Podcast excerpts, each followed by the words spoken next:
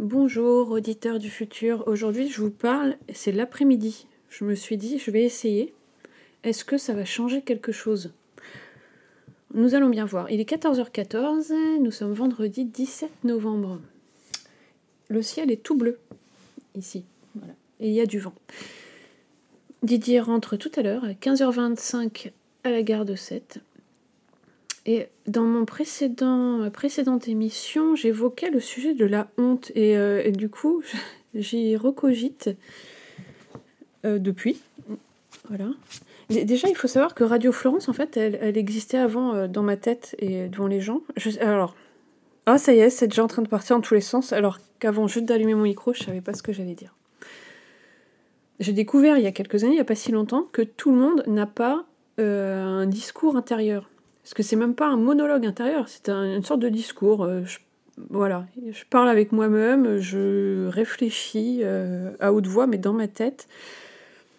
Enfin, et c'est en permanence par contre, donc ça c'est casse-couille. Euh, je sais pas comment c'est dans votre tête à vous. Est-ce que vous, est-ce que vous parlez aussi tout le temps ou est-ce que c'est par juste par petite période? Tiens, tiens, ça dure 5 minutes, je ne sais pas. Mais c'est très. Donc là, grâce à Radio Florence, vous pouvez avoir accès un petit peu à ce qu'il y a dans ma tête. Évidemment, je sens sur plein de trucs finalement. Bah, mais bon, quand même, globalement, euh, c'est quand même 90% euh, euh, le contenu. voilà, donc la honte. Quand j'étais enfant, alors moi je vous dis mon expérience et après vous vous réfléchissez à la vôtre parce qu'on est quand même tous différents. Quand j'étais enfant, je me souviens pas vraiment d'avoir eu honte. Et des fois, j'étais embarrassée, gênée, plutôt une sorte de timidité. Euh, notamment, par exemple, à l'école, quand on me demandait tout à coup de. Il fallait. Euh, Florence va chercher le poste de musique euh, dans la classe là-bas, tout à coup, j'étais gênée. En fait, j'étais, je devenais toute rouge et tout ça, et, j'allais chercher le poste de musique. la honte, elle est plutôt arrivée, je dirais, au collège. Quand quand tout à coup les autres élèves émettent des avis euh, tout forts, notamment les, personnes, euh, on va dire les, petites pestes, ou ceux qui avaient l'air d'avoir très confiance en eux, qui aimaient bien embêter les autres, et, euh, d'un coup ça, stresse. Et puis aussi au niveau des vêtements, il y a beaucoup de moqueries si on n'est pas comme les autres, tout ça. Donc la honte, j'ai l'impression qu'elle est plutôt née là. Et déjà, c'est vrai qu'au collège, moi, je suis arrivée en décalage. Euh, on arrivait tous donc en sixième, là, avec un agenda, avec euh, des images, des photos dedans. Fallait avoir tout préparé. Et moi, dans mon agenda, qu'est-ce que j'avais collé? J'avais collé des photos de Johnny Hallyday et d'Elvis Presley. Bon. Et je vois avec mes copines, elles avaient des trucs, des gens que j'avais jamais vus nulle part, des, qui étaient beaucoup plus jeunes. Et déjà, là, je me, suis dit, alors, c'est quoi le lien avec la honte? Je sais pas, mais d'un coup, j'étais, je me suis dit, oula, il y a un décalage. Euh, déjà, on n'est pas très à l'aise. Alors je sais pas, j'explique pas bien. Mais la honte après, oui, c'était la honte de tout en fait, de toute l'apparence physique. Oh là là, euh, mes chaussures, est-ce que c'est bien? Les gens vont se moquer. Euh, on est un peu embarrassé dans. Enfin, on. J'étais en tout cas embarrassée dans mon corps. En plus, j'étais plus grande que tout le monde, que toutes mes copines. Donc, et puis, je me tenais pas, enfin, j'avais les bras euh, ballants, euh, je marchais, enfin bon, je sais pas, on sait pas d'un coup quoi faire de son corps et on sent dans les récrés qu'on est un peu observé finalement. Donc, c'était, ouais, une, gêne perpétuelle. Et à l'époque, je rougissais beaucoup, en fait, de, de, stress, je pense. C'est assez, je me suis jamais essayé de comprendre tout ça. Et j'étais pas la seule, évidemment. Hein. Bah oui, la honte. Et je me souviens aussi à l'époque, j'avais honte quand mon père venait me chercher à l'école avec euh, ses véhicules hyper voyants. Parce qu'après la, tentative de suicide de ma mère en 88, mon père en 89, il a basculé dans, dans une espèce de, de, rêverie américaine, je dirais. C'est-à-dire qu'il s'est acheté une Harley Davidson, il s'est acheté une paire de Santiago, donc je me souviens encore. Hein. Et après, du coup, mon père était connu pour ça. C'était le seul mec en Santiago. Euh, euh, du coin, hein, autour de Perros-Guirec. Et après, il s'est acheté une euh, Cadillac Eldorado blanche. Voilà, il a toujours eu. Avant, c'était des, il avait des Mercedes, tout ça. Pourtant, on, est classe moyenne. Euh, il n'y avait que mon père qui travaillait. Je vais vous dire exactement combien il gagnait. Il gagnait 17 000 francs par mois. Voilà. Et ma mère travaillait plus, du coup, après. Enfin bref, donc on n'était pas ultra riche. Et puis même, imaginons qu'on soit ultra riche faut pas avoir honte non plus, hein, ni ultra pauvre. Enfin, c'est pas la honte, elle devrait pas se situer à ce niveau. Et pourtant, euh, ça peut l'être. Donc, bref, il avait.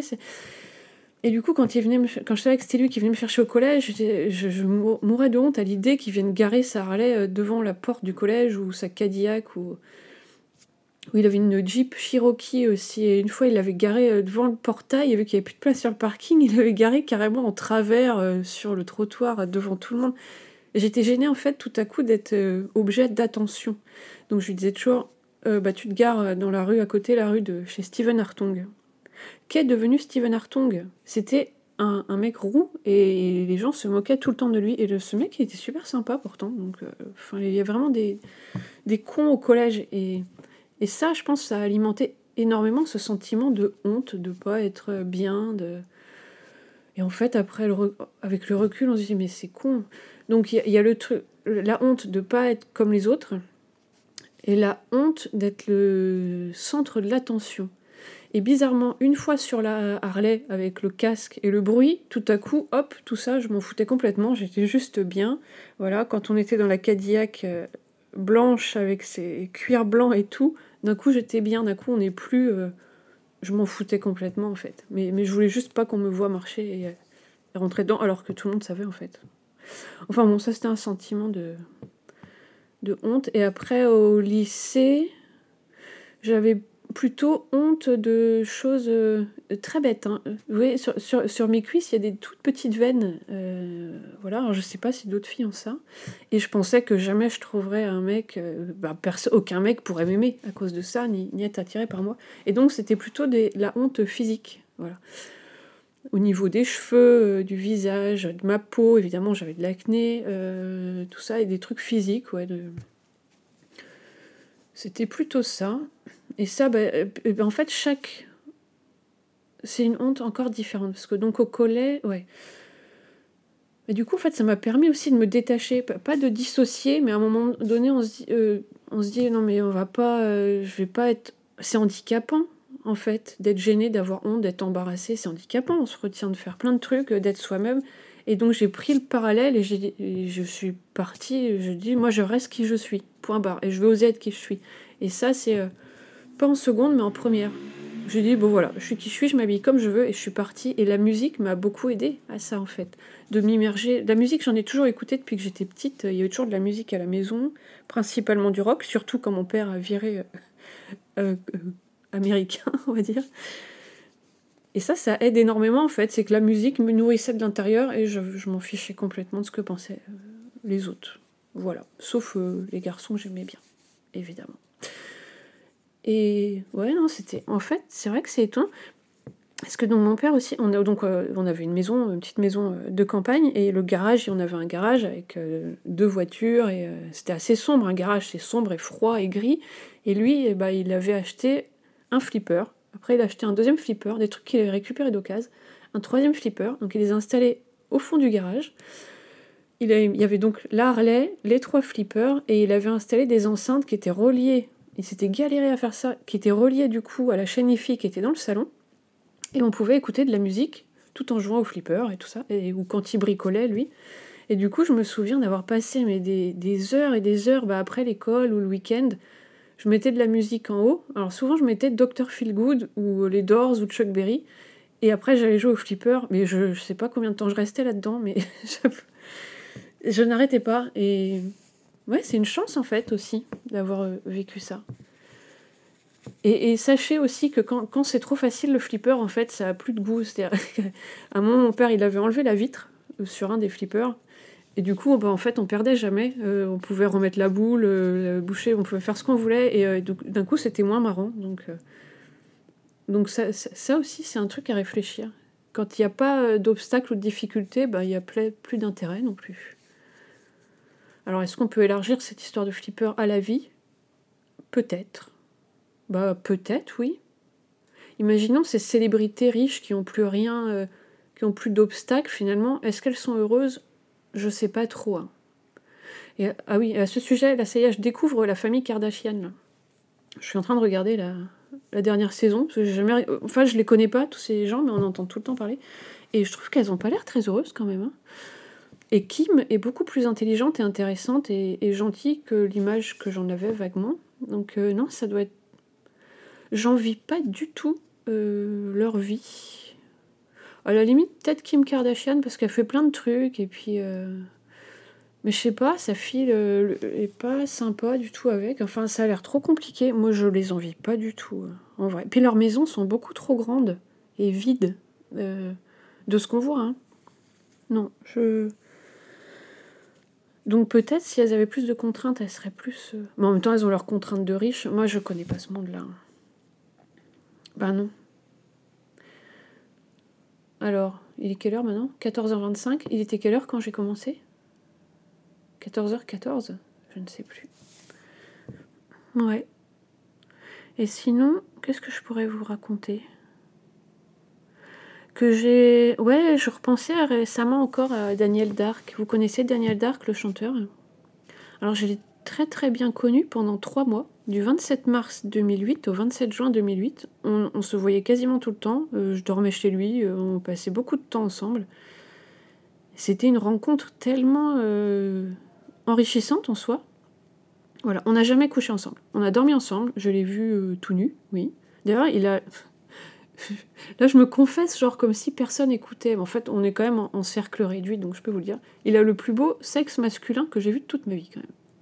Genre parfait. C'est aussi le, seul circoncis que j'ai vu. Alors peut-être que tous les circoncis sont comme ça, je ne sais pas. Mais bref, Daniel Dark était très beau, euh, tout nu, voilà. Mais on n'a pas techniquement couché ensemble. Voilà, je vous le dis, c'était euh, petit aveu. Mais c'était très euh, intéressant de côtoyer quelqu'un d'aussi intense avec ses convictions, ses idéaux, ses émotions, sa, vie en fait. Il était tout le temps intense dans ce qu'il disait, dans ce qu'il pensait. Il n'y avait pas de demi-mesure et c'était captivant en fait. On s'entendait très très bien. Même si on était très différents, parce que lui, il était très sombre, enfin, il luttait vraiment en permanence contre une dépression, mais lourde, en fait, il prenait des antidépresseurs euh, tous les jours, et le matin, euh, à peine réveillé, il se mettait pieds nus, là, dans ses grosses chaussures en cuir, là, euh, pieds nus, hop, il allait s'acheter de la bière, parce qu'il était accro à l'alcool, en fait. Mais quand je l'ai connu, enfin, je l'ai pas vu prendre de drogue, mais je sais qu'il en prenait parce que. Mais alors, faudrait pas que je le dise parce que tous les gens qui travaillaient avec lui pensaient qu'il avait arrêté de se, de se piquer, on va dire. Mais euh, j'ai des preuves qui continuaient de temps en temps, de manière épisodique, et il m'avait surtout dit de ne jamais le dire. Donc, pardon Daniel, euh, tu es mort maintenant depuis 10 ans. Donc là, je le dis, mais c'est pas grave, hein, on t'aime quand même. Hein. Voilà. Mais oui. Et, et, ça rejoint aussi, tiens, il y a un, épisode qui rejoint ce truc d'intuition. C'est-à-dire qu'un soir, j'étais chez moi, euh, bon, je sais pas, on parlait par SMS et on devait se voir, et puis tout à coup, il répondait pas, et il était en. Il répondait plus, et, il décrochait pas au téléphone, et j'ai eu ce sentiment bizarre et très fort qu'il y avait un problème. Donc je suis allée. Euh, je suis allée devant la porte de son immeuble, et je tournais en rond devant la porte, et je sentais qu'il y avait un truc qui allait pas, et tout à coup, au loin, comme ça, parce qu'il vivait au rez-de-chaussée, je l'entends crier. Et je me dis, putain, il faut absolument que je rentre là dans cet immeuble. Et il était super tard, il est genre. Enfin, super tard, oui, parce que je travaillais et tout à l'époque, il était 23h. Donc j'étais là devant la porte à me dire, putain, il faut que je rentre là-dedans. Et il y a personne qui passait. Et tout à coup, il y a un black qui passe et qui me voit un peu en détresse devant la porte de cet immeuble. Et je lui explique, il faut que j'aille. J'ai un ami euh, à l'intérieur, je l'entends crier, ça va pas, il faut que j'aille voir. Et le mec, il, bah, coup de bol, le mec, il était euh, facteur. Et il avait un pass pour euh, ouvrir toutes les portes du quartier. Donc il m'a ouvert la porte. Et là, j'ai frappé, j'entendais Daniel crier derrière la porte. Il criait Annabelle. Annabelle, c'était son, ex.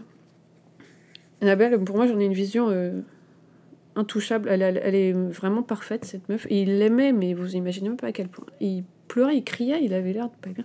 Donc, bref, je frappe à la porte et j'ouvre. Et là, quand il me voit, il me dit Oh, c'est toi et tout. Enfin, il était. Mais c'était triste parce qu'il était euh, à genoux par terre, euh, il avait juste son t-shirt, il était tout nul le reste, et il pleurait, et il avait peur, et en fait il était en train de faire un, un délirium très mince à cause de l'alcool, il avait, enfin, donc il avait peur de mourir en fait, donc je suis arrivée au bon moment. donc je me suis occupée de lui, il m'a dit qu'est-ce qu'il fallait faire euh, pour que ça passe, et que voilà, et, après il s'est euh, endormi. Ouais, en écoutant la radio. Il voulait que je mette France Inter et il s'est endormi. Et son appart, c'était complètement le bordel dedans. Mais complètement, genre on pouvait pas marcher. Et sa dans sa table de nuit, qui était ce, il y avait tous ces, plein de trucs sur Elvis Presley, des disques d'Elvis, des petits trucs. Euh. Ouais, ça me fait trembler de penser à ça, parce que ça paraît surréaliste en fait. Bref, la première fois que je l'ai rencontré, c'était le 27 mars. À l'époque, je travaillais chez Gérard Drouot Productions. Et il y avait un concert de Ryan Adams, concert privé de Ryan Adams, dans un petit lieu euh, à côté de Bastille, là-bas. Et je devais y aller pour faire la liste des invités, comme euh, souvent. J'adorais faire ça d'ailleurs. Il y en a plein que ça saoulait, moi j'aimais bien. Et sauf que je sortais du bureau, donc j'avais faim, donc je me suis arrêtée dans un bar euh, sur la route, un truc qui avait l'air de faire des croque-monsieur, là vous voyez, genre les cafés. Et ça s'appelait le Polychinelle. Et là, euh, pendant que j'attendais mon croque-monsieur, il y avait un mec au comptoir qui est en train de lire Le Parisien. Et je me suis dit, mais on dirait Daniel Dark. Donc je lui ai demandé, hey, salut, c'est toi Daniel Dark? Et voilà. Et c'est parti de là. Voilà. Et après, je suis allée à mon... au concert. Devant la salle, il y avait 5-6 fans qui étaient venus de super loin pour voir Ryan Adams qui n'avaient pas eu de place pour ce concert privé. Et je me suis démerdée de, leur faire assister en fait au, aux balances. Ils étaient ravis. Et après, bah, je sais plus, est-ce qu'ils ont assisté au concert ou pas Et du coup, tiens, dans ce thème, c'est un peu. Ah, comment ça s'appelle? C'est pas une charade? Non, c'est pas ça. Un cadavre exquis. J'aime pas ce mot, ça va pas du tout quand j'avais fait pareil la liste des invités sur le concert de Lou Reed à la Cité de la Musique, déjà bah, j'avais adoré parce que pour Lou Reed, il y avait des, invités, c'était genre bah, Raphaël, euh, Marianne Faithfull, alors tu vois, t'es là. Ça paraît tellement bizarre. C'est des... Marianne Faithfull, elle existe dans les livres, quoi, dans, la musique. Elle n'existe pas en vrai, bah si. Et c'est moi qui lui donne sa place. Bref, et donc une fois que tout le monde était rentré, que le concert a commencé et tout, je me suis dit, bon allez, là je vais aller fumer une clope. Et dehors, il y avait un, SDF qui écoutait à la porte le concert. Il était fan, il était heureux en fait de pouvoir entendre le concert un petit peu à travers la porte. Et ce que j'ai fait, c'est que je lui ai donné une place. Ce qui m'en restait, il y a toujours des invités qui viennent pas. Donc je l'ai fait rentrer. J'ai trouvé une placeuse, je lui ai demandé à la placeuse allez me placer ce monsieur, mais il avait les larmes aux yeux il n'en croyait pas, ses yeux au fait. En plus, il était super bien placé du coup, parce que c'était une place euh, pour les invités, c'est toujours très bien placé, genre pas dans les carrés or, mais quasiment. Donc, et là, ce mec, et après je l'ai revu à la sortie, mais on, aurait dit qu'il avait vu euh, mieux que Dieu. donc ça, c'était beau quand même. Et, après, et un jour, et comment, et euh, un jour j'ai été interdite de faire ça. Il y a toujours un moment où je suis interdite de faire les trucs, j'ai l'impression ou quoi. Comme là hier, je me suis fait virer du cimetière, tiens, parce que j'étais avec mon chien. Bref, mais je fais rien de mal, hein, pourtant. C'est toujours par bienveillance que je me fais virer des trucs. Donc c'était un concert à l'Olympia de euh, Brian Ferry, je crois. Et donc je faisais la liste des invités. Et il y avait la, la directrice de chez Gérard côté de moi.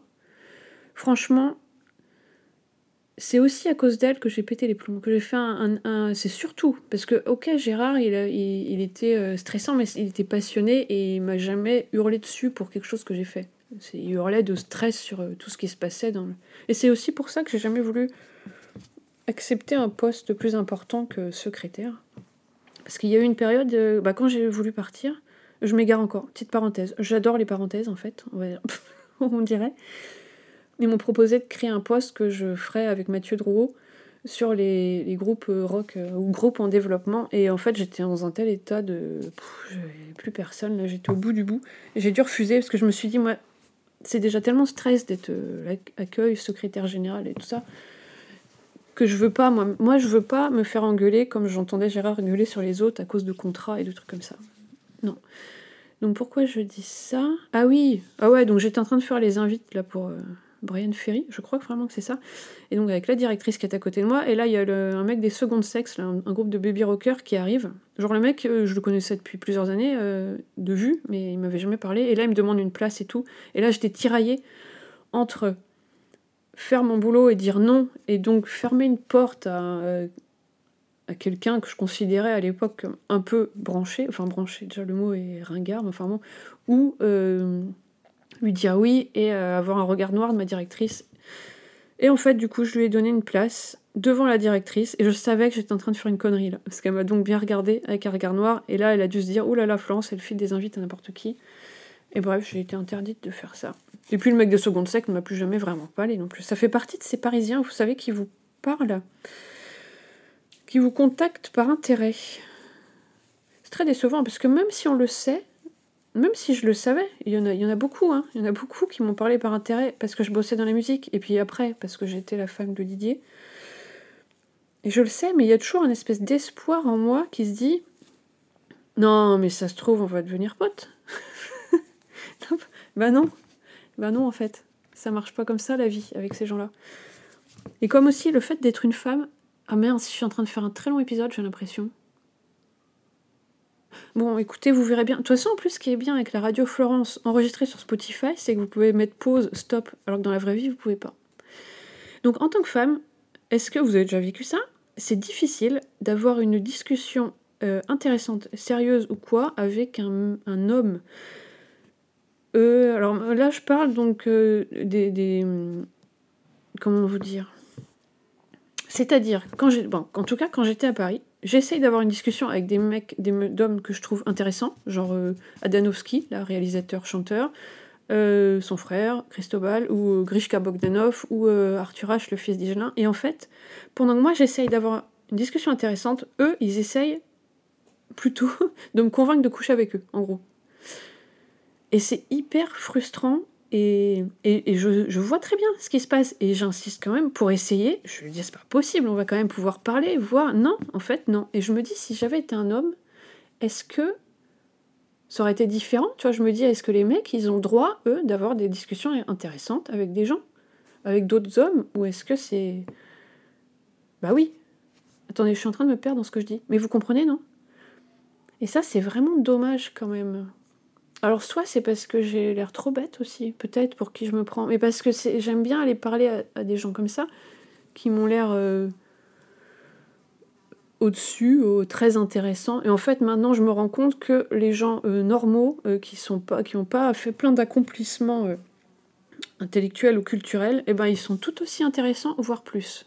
Bah plus oui en effet. Je réfléchis en direct.